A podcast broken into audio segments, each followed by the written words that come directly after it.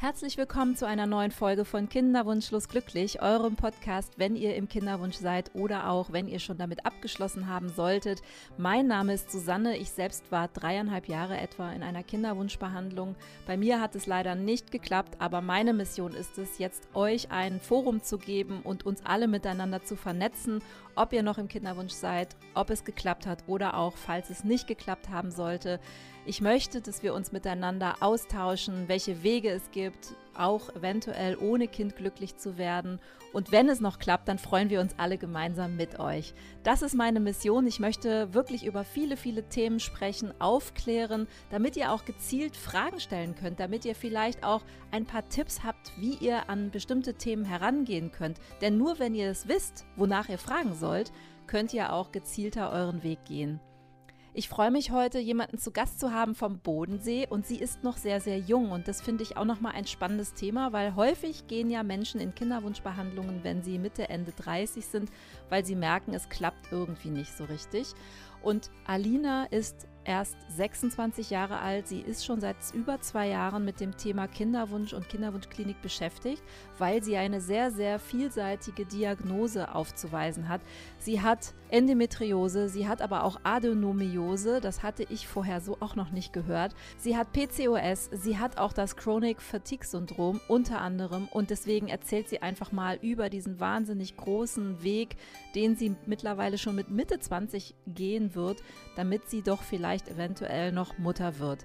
Ich freue mich sehr darüber, dass sie sich so offen über diese ganzen Krankheitsbilder äußert und sie redet nämlich auch mit Mitte 20 schon davon, dass sie das Social Freezing für sich in Betracht zieht, weil sie einfach nicht genau weiß, ob das mit ihrem Kinderwunsch dann klappen wird und sie ist da tatsächlich auf einem sehr frühen Weg in der Kinderwunschklinik gelandet und davon erzählt sie uns. Wie ihr mit ihr Kontakt aufnehmen könnt, das erfahrt ihr nochmal am Ende der Folge. Jetzt erstmal wünsche ich euch ganz viel Spaß mit der wirklich wunderbaren Powerfrau Alina, die schon sehr, sehr früh erfahren hat, dass sie angeblich unfruchtbar ist. Und was sie daraus macht, das erzählt sie euch am besten selbst. Viel Spaß mit der Folge. Herzlich willkommen zu einer neuen Folge von Kinderwunschlos glücklich. Ich habe einen Gast in meinem Podcast. Da freue ich mich total, weil wir uns schon ganz lange folgen und ich immer schon überlegt habe, soll ich sie mal anschreiben? Soll ich sie mal? Ich traue mich nicht. und dann hat sie mich angeschrieben und dann waren wir im Kontakt und haben ziemlich schnell festgestellt, dass das eine sehr gute Idee ist, dass sie in meinen Podcast kommt, denn wir reden darüber, wie es ist, schon sehr jung einen Kinderwunsch zu haben, wie es ist, über Social Freezing nachzudenken und wie es auch ist, einfach mit Symptomen zu strugglen, die vielleicht nicht so jeder kennt. Und deswegen freue ich mich besonders, denn bei mir zu Gast ist Alina. Hallo. hallo. Alina, Vielen Dank, bist, dass ich dabei sein darf. Ja, ich freue mich wirklich total, weil wir uns ja schon die ganze Zeit äh, auf Instagram gegenseitig folgen und uns auch, glaube ich, ganz gut finden, so, was wir so tun. Ähm, du bist 26 Jahre alt und beschäftigst dich schon mit dem Thema Kinderwunsch und unerfüllter Kinderwunsch möglicherweise. Warum? Ja, schon ziemlich lange. Ähm, das Ganze hat eigentlich schon in meiner Kindheit angefangen. Also ich wollte schon äh, bei, beim Spielen mit Puppen, habe ich schon immer so dieses schöne Gefühl ähm, entwickelt, eine Mutter zu sein oder wie es wohl sein wird, eine Mutter zu sein. Ich habe ja auch einige Erkrankungen und viele denken dann auch immer, ja, das Kinderwunschthema ist erst aufgeploppt, als ich dann erfahren habe, oh, wie sieht es mit meiner Fruchtbarkeit aus? Es könnte kritisch werden, aber das stimmt tatsächlich nicht. Also ich hatte schon, bevor ich das alles wusste, ich muss dazu sagen, ich habe verschiedene Erkrankungen wie ähm, Adenomiose, Endometriose, PCOS. Ähm, genau, da habe ich dann aber leider auch ähm, schlechte Erfahrungen gemacht mit Ärzten und Ärztinnen, die dann mich auch gefragt haben, ja, wie sieht es denn mit dem Kinderwunsch aus? Und ich habe denen dann auch immer gesagt, so ja, ich möchte auf jeden Fall Kinder, sehr stark sogar. Also dieses Gefühl hat sich dann auch verstärkt, als ich dann eben im März 2020 meine letzte Bauchspiegelung hatte. Und da wurde dann eben auch so eine Eileiterprüfung gemacht auf meinen Wunsch. Ich habe dann halt gesagt, ja, ich habe Kinderwunsch und würde einfach mal gern wissen, was da los ist weil ich tatsächlich auch ein ganz unangenehmes, stilles Gefühl hatte an äh, der linken Seite von meinem Bauch. Also ich habe das irgendwie schon so ein bisschen gespürt, dass irgendwas nicht stimmt. Und man hatte dann eben tatsächlich keine Endometriose gefunden, was man dann eben gefunden oder herausgefunden hat, dass dann mein linker Eileiter undurchlässig ist. Und dann hieß es einfach so eiskalt, ja, hier, Sie sind unfruchtbar, ciao. Und dann war ich erstmal überrumpelt und dachte so, okay, ich konnte es erstmal nicht richtig realisieren, was die Ärztin da zu mir gesagt hat, so auch sehr kalt und nicht so empathisch. Ähm, habe das aber lange Zeit tatsächlich irgendwie so ein bisschen verdrängt und ignoriert. Ich muss auch dazu sagen, mein Gynäkologe ist ein, ist ein super Mensch, der ist sehr positiv und meinte dann auch direkt, so ein Quatsch. Ja. gesagt, er kennt so viele Frauen, die äh, ja gar keine Eierstöcke haben und trotzdem schwanger werden können. Allein nur mit Gebärmutter. Also er hat mir da schon auch sehr Mut gemacht. Ja. Genau. Wie sind jetzt heute so sein, deine Symptome?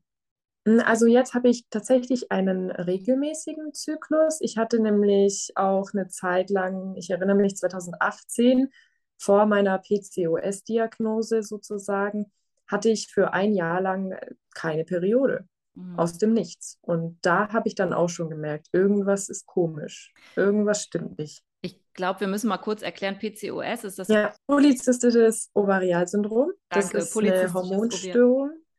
Ja, und die Eizellenreifung ist dann auch gestört oft und es bilden sich quasi die Follikel. Es muss nicht immer sein. Es ist auch noch sehr umstritten. Viele Ärztinnen kennen sich da tatsächlich auch nicht richtig aus. Ähm, ich war auch bei einem Endokrinologen noch zusätzlich, weil man muss einfach alles abklären, denn es gibt ja vier verschiedene Arten von PCOS. Es gibt auch viele Frauen, die das entwickeln, so nach der Pille, nach dem Absetzen. Und das ist dann eben diese, dieser vierte Typ, der vierte Typ, glaube ich, eben dieses Post-Pill-Syndrom.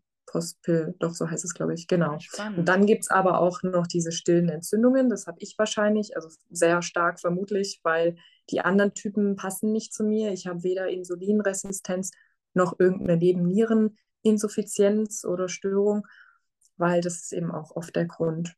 Genau. Das kann auch zu Unfruchtbarkeit führen. Erklär mal kurz, wenn Frauen das jetzt, die zuhören, noch nie gehört haben, wie wird das festgestellt? Was muss man da, zu welchem Arzt geht man? Zum Gynäkologen oder muss man in eine Kinderwunschklinik? Genau, also man geht auf jeden Fall zum Gynäkologen und dann auch zeitgleich zum Endokrinologen, weil ja auch viele Gynäkologen äh, keine Hormontests machen. Und der Endokrinologe ist da halt spezialisiert. Der guckt halt auch nach den Schilddrüsenwerten und nach ähm, TSHF, äh, die ganzen Hormone eben und auch Testosteron und die ganzen Androgene eben. Und bei mir hat man dann eben festgestellt, oh, ähm, ich habe ganz stark erhöhtes Testosteron und also Androgene und es ist nicht normal. Zeitweise hatte ich auch erhöhtes Östrogen und auch niedriges Progesteron, also eine richtige Imbalance der Hormone.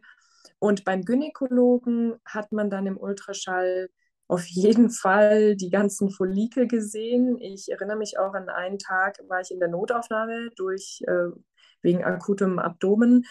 Ich dachte, ich sterbe. Dabei hatte ich einfach nur hunderte Zysten am Eierstock und Follikel. Und das ist halt so typisch, diese Follikelanreihung. Aber es muss natürlich nicht bedeuten, ich habe ja jetzt zum Beispiel immer noch PCOS, aber witzigerweise zum ersten Mal in meinem Leben, also beim letzten Ultraschall zumindest, nicht mehr diese Follikelanreihung. Also es sieht aus wie so eine, wie so eine Raupe, sage ich immer. Ja, und das ist auch eigentlich ganz typisch. Dann gibt es viele Frauen, die auch ähm, eben durch die Insulinresistenz auch diese Heißhungerattacken haben. Man kann tatsächlich auch Unterleibschmerzen haben, obwohl es auch zu mir hieß, PCOS macht eigentlich gar keine Schmerzen, aber eigentlich ja schon, weil wenn du ja eine Hormonstörung hast und eine Imbalance, dann kann es natürlich sein, dass du Schmerzen hast. Und ja, eben diese unregelmäßigen Zyklen, manchmal Ausbleiben der Periode, äh, bis hin zu ja, vermehrter Haarwuchs. Das ist auch typisch, muss aber auch nicht bedeuten, nur weil jetzt ein Mensch oder eine Frau eben vermehrten Haarwuchs hat, das muss nicht unbedingt heißen, dass du dann ähm, eben PCOS hast. Und was ich auch ganz schlimm finde, ähm, zeitgleich aber auch nicht nur vermehrten Haarwuchs an Stellen, wo man es, ich sage jetzt mal, eher nicht gerne haben würde. Also gerade so im Gesichtsbereich Ähm, da geht es bei mir, aber dann auch gerade so kreisrunden Haarausfall, das ist auch ganz typisch. Also gerade an der Kopfhaut so, ja, verstärkter ja. Haarausfall, je nachdem, wie dann halt der Hormonstatus ist. Man sollte auf jeden Fall zu einem Endokrinologen. Ja. Genau, das ist für PCOS, also polizistisches Ovarialsyndrom. Jetzt habe ich es wieder. genau. Ähm, und Endometriose, sagtest du, hattest du jetzt auch. Das sind Verwachsungen, Gewebeverwachsungen. Und du hattest noch was gesagt. Das habe ich jetzt gerade so schlecht verstanden. Ja, genau. Also Endometriose, das ist bei mir nur als Differentialdiagnose. Deswegen bin ich da immer ganz vorsichtig, wenn ich das äußere was auf jeden Fall sicher ist, dass ich Adenomiose habe. Das ist, man nennt es ja immer gern die kleine Schwester, böse Schwester von Endometriose. Das ist, also es geht in die Richtung. Es ist nämlich auch sowas wie eine Art, ja, ich sage jetzt mal Verwachsungen. Aber bei der Adenomiose ist einfach der Unterschied, dass du diese Verwachsungen und ja, Verklebungen, die hast du im Muskelgewebe der Gebärmutter. Und bei der Endometriose kannst du ja diese Herde im Darm haben, an den Eierstöcken, an der Lunge sogar, im Gehirn in seltenen Fällen. Also da ist es dann quasi so im ganzen Körper möglich und bei der Adenomiose ist es wirklich, hält es sich quasi in Anführungszeichen nur im Muskelgewebe und man sieht es tatsächlich bei mir ganz, ganz deutlich jetzt im Ultraschall. Und äh, kleiner Funfact, bei den Bauchspiegelungen, die ich bisher hatte, hat man nie was gefunden. Also man sieht quasi nur was im Ultraschall. Das fand ich irgendwie total spannend. Interessant, weil wir darüber nämlich im Podcast ja. hier auch noch nie geredet haben, über Ademi ah, wie heißt das? Ad Adenomiose, Uterie ist so der Hauptbegriff. Tut mir leid, ich habe davon auch noch nie gehört. Umso besser, dass wir jetzt das mal darüber sprechen. Ja. Äh, also es geht über einen Ultraschall. Kann das diagnostiziert werden? Kann das denn behandelt werden? Ähm, ich muss also sagen, die Diagnose, das ist, glaube ich, sogar erst seit letztem Jahr, dass man das machen kann weil normalerweise, um das wirklich sicher herauszufinden, braucht man leider eine Hysterektomie, also die Gebärmutter entfernen und dann obduzieren oder halt, ja, nachschauen. Und das Problem ist, weil man das natürlich nicht machen möchte, ist halt, also man möchte ja noch Kinder vielleicht und äh, ja, Mitte 20 möchte ich mir jetzt nicht unbedingt meine Gebärmutter äh, entfernen lassen. Ähm, kann man das nach neuestem Stand, also da bin ich mir sicher, das macht halt nicht jeder Arzt, ähm, kann man das aber eigentlich über den Ultraschall oder MRT sieht man es manchmal auch. Es ist halt schwierig, weil man zum Beispiel bei mir gesagt hat, gut, da sind halt Punkte und Striche, das ist Adenomiose. Aber es könnte ja genauso gut was anderes sein, aber man geht halt davon aus, also es ist halt wieder so eine Art Differentialdiagnose mit den Beschwerden. Mhm. Und die Beschwerden sind dann wie bei der Endometriose eigentlich fast identisch, würde ich sagen. Was ganz typisch ist auch bei der Adenomiose, auch dieser ähm, aufgeblähte Bauch und ähm, Schmerzen beim Geschlechtsverkehr, sogar auch schon bei Erregung oder auch bei einer gynäkologischen Untersuchung, sehr starke Blutungen. Ja, lauter so Sachen. Hast du, genau. dann auch da, Ende, hast du dann auch wie bei Endometriose dann so starke Schmerzen, die so zyklusabhängig sind? Das ist ja bei Endometriose, wenn sich die Gebärmutterschleimhaut so aufbaut, dass es häufig davon auch abhängig ist, dass die Schmerzen dann stärker werden. Ist das bei deiner anderen Geschichte auch so? Ähm, es ist tatsächlich nicht mal so unbedingt der Fall bei Endometriose, weil ich bekomme das ganz häufig mit, dass viele Betroffene, ich bin ja in dieser Community und äh, wir alle finden das auch ein bisschen schade, dass es auch oft direkt als Periodenschmerz identifiziert wird, diese Krankheit oder beide Krankheiten, weil es, ich kenne auch Frauen, die haben gar keine Periode mehr und die sind auch schon in den Wechseljahren zum Beispiel oder die haben auch schon Kinder bekommen und die Endometriose wächst trotzdem weiter und verursacht Schmerzen. Es gibt ja auch sogar Fälle, wo man die Endometriose schon bei Männern und auch bei Föten ähm, entdeckt hat. Von dem her würde ich sagen, mhm. es gibt viele Betroffene und auch ich selber habe tatsächlich auch außerhalb des Zyklus sehr starke Schmerzen gehabt oder habe immer noch. Jetzt muss ich sagen, ich habe Glück äh, mit meiner Endometriose beziehungsweise mit den Schmerzen, dass ich wieder so einen regelmäßigen Zyklus habe und klar, ich blute immer noch sehr stark, aber die Schmerzen sind tatsächlich viel, viel besser geworden auch ohne Hormone. Das ist halt dann auch wieder ein Thema, je nachdem. Manche kommen gut zurecht mit Hormonen, manche eher weniger. Weil ich finde halt, künstliche Hormone ist immer noch schwierig, wenn du dann zusätzlich noch PCOS hast, weil das ist halt so ein Gegenspieler. Das, ja. ja, und wir haben ja auch schon öfters über Hormonbehandlung gesprochen, so allgemeiner Art, dass die auch natürlich zu anderen Krankheitsbildern führen können. Und ähm, ich hatte ja jemanden in meinem Podcast, die davon ausgehen muss, leider, dass sie durch die Hormonbehandlung auch, durch die Hormonbehandlung äh, Brustkrebs bekommen hat. Ich will jetzt keinem Angst machen, aber das muss man ansprechen beim Arzt, wenn man viele Hormone nimmt, nehmen muss und so weiter, was sind denn da noch mögliche Nebenwirkungen? Weil gerade in der Kinderwunschbehandlung nehmen wir ja einfach ungefragt alles und fragen überhaupt nicht da, danach, was haben wir für Nebenwirkungen oder so. Ne? Bei allem anderen Kram, bei jeder Impfung wird gerade rumdiskutiert, was kann das später ja. mal eventuell werden.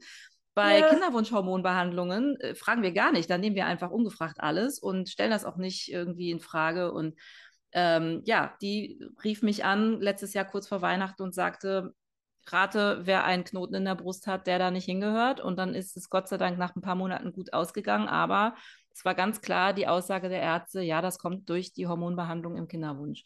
Und das ist natürlich krass. Also ich habe mich dann auch sehr erschrocken und dachte, okay, gut, dass wir jetzt darüber reden, dass man das auf jeden Fall ansprechen kann, weil wenn man es nicht weiß, spricht man es halt auch nicht an. Ne? Wie viele Hormone ja. sind noch gut und so. Man muss da, glaube ich, auch ein bisschen abwägen. Und ich finde es auch ganz, ganz schlimm. Ich habe ja zum ersten Mal meine Periode mit elf Jahren gehabt und da fing es schon an mit den krassen Schmerzen. Und damals dachte man halt, ja gut, die erste Periode ist immer sehr schmerzhaft und ungewohnt. Man wartet ab. Und als ich dann 13 war, dachte ich so, nee, es, ich muss da jetzt mal danach gucken. Bin dann quasi zum ersten Mal zu einer Frauenärztin gegangen, habe meine Problematik äh, erzählt, habe gesagt, hey, ich blute hier zehn Tage am Stück, ich habe Schmerzen, dass ich umkippe, ohnmächtig werde, mich halb übergebe und so weiter. Was hat sie gemacht? Sie hat mir eine Pille verschrieben mit 13. Hat mir dann noch ein bisschen, ja, ich sag jetzt mal Werbung gemacht, hat gesagt, ja, da kriegst du auch ganz schöne Haut und Haut. so. Und, und ich hatte gute Haut und dachte so, also ich hatte Glück und habe dann gedacht so, Moment mal, ich will doch also ich war dann total schockiert, meine Mutter auch, weil sie dachte halt, ich nehme das zur Verhütung und ich hätte mit 13 schon Freund und äh, ja, und da dachte ich mir so, ja gut, wenn die Ärztin das sagt, dann wird es ja schon stimmen, weil mit 13 hast du ja auch noch gar nicht so ein reifes Wissen oder das lernst du ja auch gar nicht in der Schule und das finde ich ganz, ganz traurig, dass man oft die Pille auch nicht mal mehr zur Verhütung bekommt, sondern tatsächlich, um irgendwelchen Problemen aus dem Weg zu gehen, statt die in Angriff zu nehmen. Mhm. Ja. Ja, das habe ich jetzt auch schon öfters gehört und auch mitbekommen, auch im Freundeskreis, auch dass das so bei Hautproblemen verschrieben wird, bei Akne oder so, wird dann einfach die Pille verschrieben. Ne? Ja. Also, äh, ich meine, das sind auch Hormone und äh, irgendwie, man nimmt es un, ja, unreflektiert und so, man kann es auch nicht wissen, man ist auch einfach noch zu jung und ähm, vertraut dann auch. Wie ist denn jetzt deine jetzige Situation? Also du bist 26, du hast diese ganzen Diagnosen, du bist in einer festen Partnerschaft, du hast auch schon immer einen Kinderwunsch gehabt. Wie ist die Situation denn jetzt bei dir zu Hause? Ich würde mal sagen, so ein bisschen kritisch, aber eher, weil ich mir sehr viele Gedanken mache, was ja eigentlich auch gut ist, was ich auch vielen Frauen tatsächlich empfehle, auch wenn 26 noch sehr jung klingt ich habe wieder vor, in ein Kinderwunschklinikum zu gehen nächstes Jahr wahrscheinlich. Ich habe bald auch wieder meinen Vorsorgetermin. Ich werde es dann auch wieder ansprechen beim Gynäkologen. Ich habe den Gedanken immer noch, meine Eizellen einzufrieren, also Social Freezing. Dadurch, dass ich ja jetzt auch durch meine anderen Erkrankungen, also MECFS, also das Chronic Fatigue Syndrom, äh, sehr geschwächt bin, erstmal so ein bisschen ja, Gesundheit wieder zurückbekommen möchte, bevor ich dann den Kinderwunsch äh, richtig verwirklichen möchte, weil wenn ich selber noch krank bin, wie soll ich dann ein Kind großziehen? Das ist klar. Aber ich habe natürlich dann die Angst, wenn ich jetzt warte, bis ich, sage ich mal, gesund bin, dann bin ich nachher gesund vielleicht und dann habe ich ja keine Eizellenreserve mehr, weil man merkt ja, mit jedem Jahr äh, verringert sich das und auch mit der Adenomiose, es hieß ja auch schon zu mir, ich sei, es sei fahrlässig von mir, dass ich die Hormone abgesetzt hätte und ich dann quasi auch selber schuld sei, wenn ich dann halt mal in ein paar Jahren kein Kind mehr kriegen kann. Weil ich bin ja auch schon als steril diagnostiziert. Also ich, ich, bin immer so fassungslos und darüber haben wir so oft schon gesprochen, über diese Kommunikation ja. der Ärzte und dieses so unsensible Mitteilen von so niederschmetternden Nachrichten, wo ich mal denke, das kann ja wohl wirklich nicht wahr sein, einer 26-Jährigen zu sagen, so, ne, so, da, nimm, nimm deinen Scheiß, geh nach Hause, bist sowieso unfruchtbar. So fühlt sich das ja dann ja. in dem Moment an und sich auch nicht aufgefangen zu fühlen. Mir ist es selber auch passiert. Also ich meine, wir haben ja auch damals ähm, die Ärzte gesagt, so, da räumen wir jetzt mal ihren Keller auf und so, als ich da irgendwie lag und ähm, die da irgendwie Ultraschall und sonst was gemacht haben und Gebärmutter hier und Spiegelungen da und so. Also das ist so ein, also ich fand das so widerlich in dem Moment, diese, diese Wortwahl. Also über Sprache müssen wir, glaube ich, wirklich noch viel mehr nachdenken. Also du bist jetzt, aber du sagst, du willst eventuell nochmal wieder in eine Kinderwunschklinik. Das heißt, du warst schon mal in Kinderwunschkliniken? Genau, ja, 2020, ähm, so ein paar Monate eben nachdem ich als äh, ja unfruchtbar diagnostiziert wurde, dachte ich, gut, jetzt gehst du mal in eine Kinderwunschklinik und lässt es einfach äh, abklären, auch nochmal einen Hormonstatus machen und vielleicht einfach drüber sprechen. Ich wollte mich tatsächlich eigentlich nur über Social Freezing informieren, der Arzt dort hat sich aber auch ziemlich gut mit Endometriose und Adenomiose ausgekannt. Er hatte auch gute Geräte. Da hat man dann auch zum ersten Mal eben in einem Ultraschall wirklich die, also ich habe selber auch gesehen, die Punkte und Striche, war erstmal voll schockiert, aber habe dann tatsächlich auch ein bisschen geweint, aber eher so vor Freude, weil ich ja auch lange Zeit, das kennen ja viele Betroffene, die werden ja nicht ernst genommen und das heißt auch oft, ja, die Bauchschmerzen sind normal oder psychisch. Und da man ja auch nie was bei einer Bauchspiegelung sozusagen gefunden hat, im Sinne von Endoherden oder Adenomiose, was auch immer, war ich eigentlich ganz froh, dass man endlich mal was, ja, schwarz auf weiß hatte, wo ich sagen kann, hier, da ist was, ich bin nicht verrückt. Ähm, war dann auch erstmal sehr nervös, weil ich da alleine hingegangen bin zu dieser Kinderwunschklinik und ich saß dann, das ist ein ganz hohes Gebäude, wunderschöne Klinik, wirklich schön eingerichtet und auch tolle Atmosphäre. Man wird echt sehr lieb behandelt. Und ich saß da und habe mich, äh, weiß ich nicht, ich habe mich gut gefühlt, weil es ging um mich, es ging um meine Fruchtbarkeit so. Also es ist nicht so wie bei anderen Arztterminen, wo du dann vielleicht auch nervös bist, weil du nicht weißt, ah, wie reagiert der Arzt oder die Ärztin, sondern man wusste eigentlich, gut, du bist hier, weil es um das Thema Kinderwunsch geht. Mhm. Und ich habe auch das Gefühl, sobald man das äußert, wird man irgendwie auch ganz anders behandelt. Finde ich irgendwie auch traurig, aber ja, ich weiß nicht. Und dann hat er eben auch nochmal Blutkontrolle gemacht und ich hatte ja in der Zwischenzeit auch ziemlich krasse Vorfälle mit erhöhtem Prolaktinspiegel und auch eben, wie du sagst, mit der Brust, wo ich wirklich auch dachte, oh Gott, ähm, Jetzt habe ich bestimmt noch Brustkrebs, weil ich habe wirklich Dutzend verschiedene Hormone eingenommen, auch im Langzeitzyklus, die man eigentlich nicht hätte so lange nehmen sollen. Habe ich auch erst ganz am Schluss erfahren von meinem jetzigen Gynäkologen, der da sehr gut ist. Und ja, da habe ich mich dann eben über Social Freezing informiert und ähm, schwieriges Thema. Er meinte dann auch, er ist tatsächlich begeistert gewesen, weil ich war da ja 24 und er meinte, es kommen Frauen im Alter zwischen, ja, eigentlich schon fast 35 bis 40. Und er meinte, das ist eigentlich schon wirklich zu spät. Und die sind dann auch total schockiert, weil sie das nicht gedacht hätten, dass sie in so einem Alter, dass es zu spät ist, um jetzt zum Beispiel die Eizellen einzufrieren. Und wir haben dann auch über künstliche Befruchtung gesprochen, über ICSI und IVF, wie das alles heißt. Mhm. Und ja, Genau, und ich fand das irgendwie ganz interessant, gerade mit den äh, Eizellen einfrieren, mhm. weil man hat dann auch noch so ein bisschen, ja, ich sag mal, ein sichereres Gefühl, weil man weiß, gut, vielleicht hast du da noch was als Backup sozusagen. Mhm. Aber es ist nicht einfach so, ja. Ich, also ich finde es total gut, dass wir mal darüber sprechen, dass man auch mit 26 schon sich Gedanken macht über Kinderwunsch und weiß, dass es schwierig werden wird weil wir ja schon sehr häufig darüber gesprochen haben, dass wenn man in die Kinderwunschklinik geht, ist man meistens schon genau Mitte, Ende 30 und dann ist es schon sehr, sehr spät. Ja. Wir lernen in der Schule alles, wie man verhütet und biochemische Abläufe im Zyklus und so weiter. Wir lernen aber nicht, dass ab Mitte 20 die Fruchtbarkeit bei Frauen rapide abnehmen, abnimmt Wir lernen nicht, dass es ab Anfang 30 nochmal viel mehr abnimmt. Das habe ich auch alles erst in der Kinderwunschbehandlung und auch danach erst erfahren.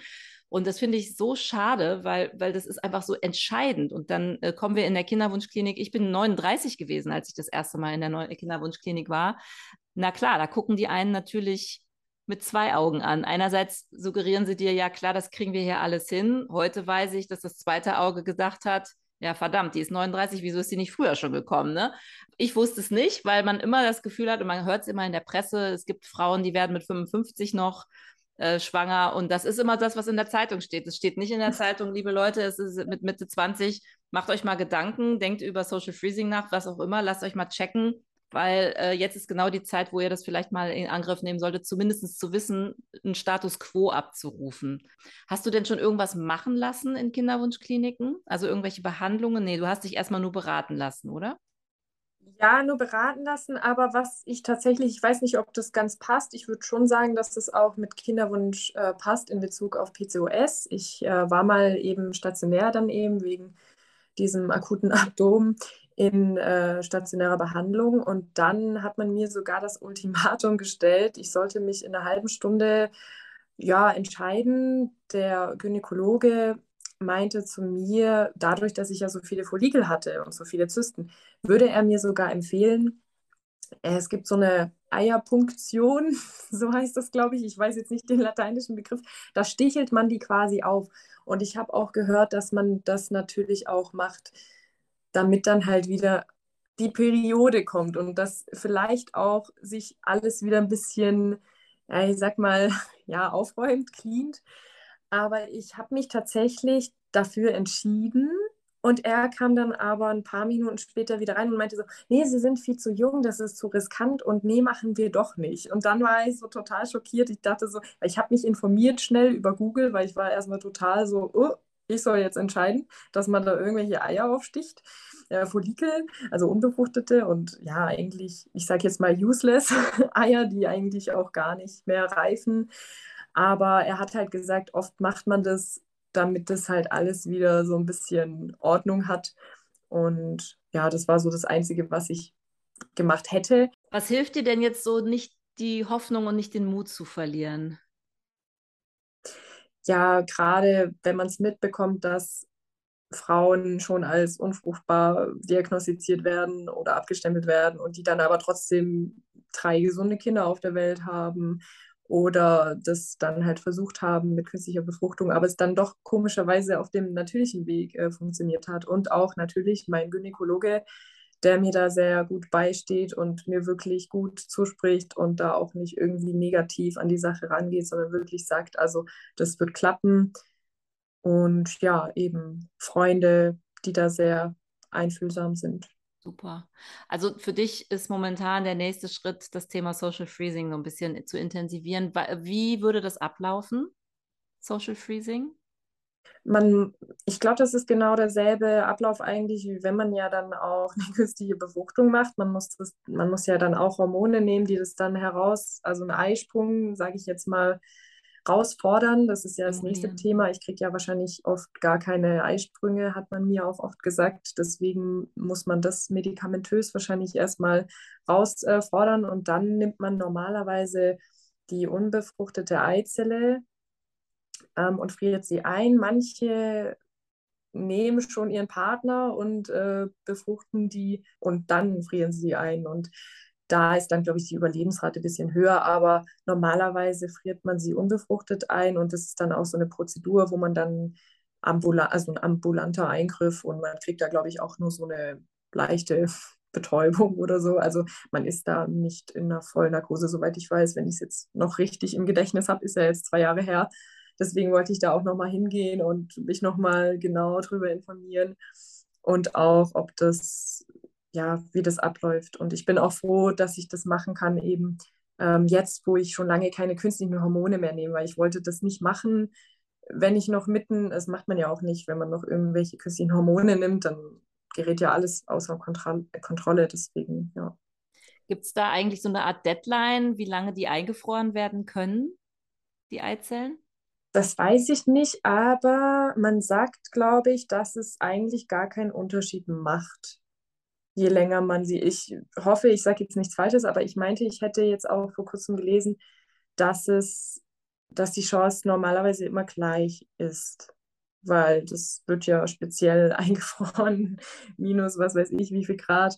Ähm, nur das Problem ist halt eben, wie gesagt, wenn ich jetzt warten würde, meine Eizellenreserve ist anscheinend laut Blut ganz gut. Da gibt es ja dieses Anti-Müller-Hormon, das darüber aussagt, das ist bei mir in Ordnung. Wo, könnte wo besser dein, sein. Wo liegt da dein Wert? Würde mich mal interessieren. Weißt du das noch? Ich glaube, ein Normalwert ist irgendein guter Wert, ist glaube was mit 4, irgendwas, oder? Ja, kann ich glaube, ich habe ich habe drei. Ich habe irgendwas mit drei, ja. Okay. ja. Also ich, ich, ich, weiß gar nicht, was ein guter Wert wirklich ist, weil ich hatte 0,01. Das war bei mir so schlecht. ja, ja. Okay, oh. ja, er war auch, er war auch tatsächlich äh, überrascht, hat dann aber gesagt, ja, Gott sei Dank. Ja, also ja. immerhin etwas, was vielleicht funktioniert, aber ja. Spannend. Freut mich total, ja, mal jemanden hier sitzen zu haben, der mal einen guten AMH-Wert hat. Und äh, also äh, ich fand es ganz. Vielleicht ist er ja auch falsch gewesen, wer weiß. Vielleicht. Nee, nee, alles gut, aber das hat mich nur mal interessiert. Hast du dir denn so eine Art rote Linie überlegt, wo du aufhörst, wo du dann sagst, okay, dann soll, dann soll es halt nicht sein oder lässt du es jetzt erstmal auf dich zukommen? Äh, beides. Also ich lasse es schon auf mich zukommen, weil ich plane jetzt auch nicht so gern, dass ich sage, so ja, in fünf Jahren muss ich jetzt ein Kind äh, haben, sonst äh, gebe ich die Hoffnung auf. Nee. Ähm, aber ich würde mir schon wünschen, dass innerhalb der nächsten zwei bis drei Jahre, dass sich mein Kinderwunsch auf jeden Fall verwirklicht. Und bis dahin ist halt die Frage, rentiert sich das Einfrieren? Ich denke schon, weil es kann ja immer irgendwas dazwischen kommen und ja, man hat es eben als Reserve, sage ich mal. Es ist teuer, aber es lohnt sich dann wahrscheinlich auch. Und, Wie ist denn die ja. Kostensituation? Äh, übernimmt die Krankenkasse oder musst du selber bezahlen? Übernimmt leider gar nicht, weil man müsste verheiratet sein. Das hat man mir damals auch gesagt. Es wäre gut, wenn ihr Freund und sie dann noch heiraten. Das hat er mir als, letztes ja. Satz, als letzten Satz noch gesagt und ich dachte mir so, ja, danke schön. Weil es gibt ja auch viele Single-Frauen, die einfach ihren Kinderwunsch äh, verwirklichen wollen und super, ähm, wenn du dann nicht verheiratet bist. Aber ich meine, gezahlt wird es ja dann bei einer künstlichen Befruchtung ein Teil. Ähm, je nach Krankenkasse, es wurde auch mal gezahlt von einer bestimmten Krankenkasse.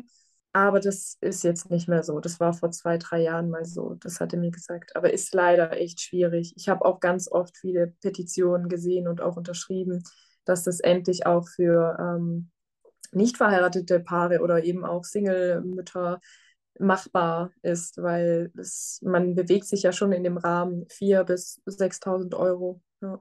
Und dann halt noch die jährliche ja, Gebühr von 300 Euro ungefähr fürs Lagern. Aber das ja. finde ich auch, ist halt so. Das ist ja Stromkosten, das verstehe ich dann. Aber es ist schon krass. Also macht mich auch teilweise traurig so. Weil man könnte sich damit viel, viel mehr dann noch kaufen oder andere Sachen. Und ja. Ja, ist bei ähm, der künstlichen Befruchtung ja auch genauso. Ne? Die ersten drei Versuche werden zur Hälfte in der Regel von der Krankenkasse übernommen, aber nur, wenn man verheiratet ist. Und ich hatte hier schon Leute sitzen im Podcast, die haben deshalb geheiratet. Also es waren einer der romantischsten äh, Heiratsanträge. Wow. Hatten wir doch auch neulich im Podcast hier. Ähm, das war total süß, aber natürlich auch aus Liebe. Aber das ist dann einfach so, der Schlüsselmoment ist dann die Behandlungskosten. Ne? Ach Mensch, Alina, das war total interessant. Vielen, vielen Dank, dass du uns deine Geschichte erzählt hast. Und ich bin total gespannt, wie es bei dir weitergeht. Gibt es da jetzt schon einen Termin? Hm, nicht ganz. Also ich habe meinen Termin für die Vorsorge natürlich und dann werde ich das erstmal mit meinem Gynäkologen nochmal besprechen und dann werde ich wahrscheinlich einen Termin machen und da dauert es dann wahrscheinlich so ein halbes Jahr, denke ich. Also es wird wahrscheinlich nächstes Jahr erst sein, aber zumindest habe ich jetzt schon mal einen regelmäßigen Zyklus und bin darauf vorbereitet sozusagen. Super, also und du ich freue mich. Ja. Schritt für Schritt. Und nächstes Jahr bedeutet 2023. Wir zeichnen gerade auf im Oktober 2022. Das heißt, wir werden ja. vielleicht nächstes Jahr von dir wieder was Neues hören. Wenn man mit dir Kontakt aufnehmen will und dir auch folgen will, weil du bist ja auch ganz fleißig auf Instagram mit deiner Geschichte, wie kann man das am schlauesten tun? Ja, also gerne, folgt mir gerne bei Alina-Snowhite. Und ich berichte nicht nur über äh, Kinderwunsch, ich berichte auch sehr viel über Krankheiten, die ich zum Beispiel selber gar nicht habe. Also zum Beispiel eben auch MECFS habe ich zwar, aber auch viele andere Erkrankungen, die vielleicht auch ganz interessant sind, gerade mit Kinderwunsch, PCOS eben, genau. die richtige Aufklärung. Ja. Ja, genau. Also dein Instagram-Kanal heißt Alina-Snow White. Ich verlinke das alles in den Show Notes nochmal und bin jetzt sehr gespannt. Und ich glaube, da kommen einige Fragen rein, weil du hast tatsächlich ein sehr umfassendes Krankheitsbild. Das muss man ja schon mal leider so sagen. Und deswegen finde ich es so toll, dass du darüber sprichst, weil wie wir zwei heute auch gesprochen haben, es gibt Sachen, von denen habe ich auch noch nie groß gehört. Und es ist so schön, dann jetzt zu wissen, dass du da Auskunft geben kannst oder Tipps oder auch einfach sagen kannst, was, was mache ich jetzt am ersten? Gehe ich zum Hausarzt oder soll ich direkt zum Endokrinologen gehen? Oder wie, ja. wie heißt der? Endokrinologen. Ich kann heute überhaupt nicht sprechen. Ich weiß die Wörter, aber ich kann sie nicht das. Das sind halt auch echt komplizierte Begriffe. Das, da dachte sich jemand so, hm, das war also, sehr kompliziert. Ich bin heute auch nicht ganz fit. Aber genau, oder deswegen ist es so schön. Jetzt haben wir einfach Kontakt und ich bin gespannt, wie es bei dir weitergeht und freue mich total, dass du deine Geschichte erzählt hast. Vielen, vielen Dank. Ja, danke auch, dass ich hier sein durfte und hat echt Spaß gemacht, mit dir darüber zu sprechen und ist auch sehr wichtiges Thema. Ja. Auf jeden Fall. Und auch schon für Frauen, die noch nicht Mitte 30, Ende 30 ja, sind, sondern Mitte genau. 20. Bitte macht Werbung für diesen Podcast und für diese Folge und schickt sie an eure Freundinnen und äh, Enkel und Nichten, Neffen, die jetzt Anfang 20 sind, dass sie nicht zu lange warten, sich mit diesem Thema zu, auseinanderzusetzen, weil dann ist es meistens leider einfach schon ein bisschen spät. Ja, das stimmt. Dafür bist du eine gute Vorreiterin. Ich danke dir und wünsche dir ein schönes Wochenende. Wir haben nämlich Samstagmorgen. Wir sind noch ein bisschen müde. Aber wir freuen uns aufs Wochenende. Danke, danke, danke. Ganz liebe Grüße an den Bodensee. Danke. ciao, ciao. Das war Alina und ihre wirklich ja, imposante Geschichte zu all diesen Krankheitsbildern und warum sie sich dann schon mit 26 überlegt, was ja vielleicht für den einen oder die andere sehr früh klingen mag, über Social Freezing nachzudenken. Das haben wir, glaube ich, jetzt gut erfahren. Alina ist wirklich eine ausgewiesene Expertin in ganz, ganz vielen dieser Krankheitsbilder. Nehmt gerne mit ihr Kontakt auf oder auch mit mir. Mich erreicht ihr wie gehabt über meinen Instagram-Kanal, der heißt genau wie dieser Podcast Kinderwunschlos glücklich. Ihr könnt mir aber auch einfach eine E-Mail schreiben unter kinderwunschlosglücklich at gmail.com oder Alina direkt eine Nachricht schreiben. Ihr Instagram-Kanal heißt alina-snowwhite. Das verlinke ich hier einfach nochmal in den ganzen Textbeschreibungen. Klickt einfach mal rein. Ich freue mich, von euch zu hören. Ich freue mich auch, wenn ihr sagt, ihr wollt mal eure Geschichte erzählen und auch den anderen Frauen und Männern da draußen Mut machen, dass sie nicht alleine sind. Denn es gibt doch noch so, so viele Menschen, die in der Kinderwunschbehandlung sind und nicht darüber reden. Das ist in Ordnung und ich freue mich aber dann über jeden, der es dann bei mir im Podcast tun mag, um dieser Community ein Gesicht und eine Stimme zu geben. Ich wünsche euch tolle zwei Wochen, bleibt gesund. Wir hören uns in zwei Wochen wieder, wenn es wieder heißt Kinderwunschlos glücklich, eure Mutmachergeschichten im Kinderwunsch. Bleibt gesund und bis dahin, eure Susanne.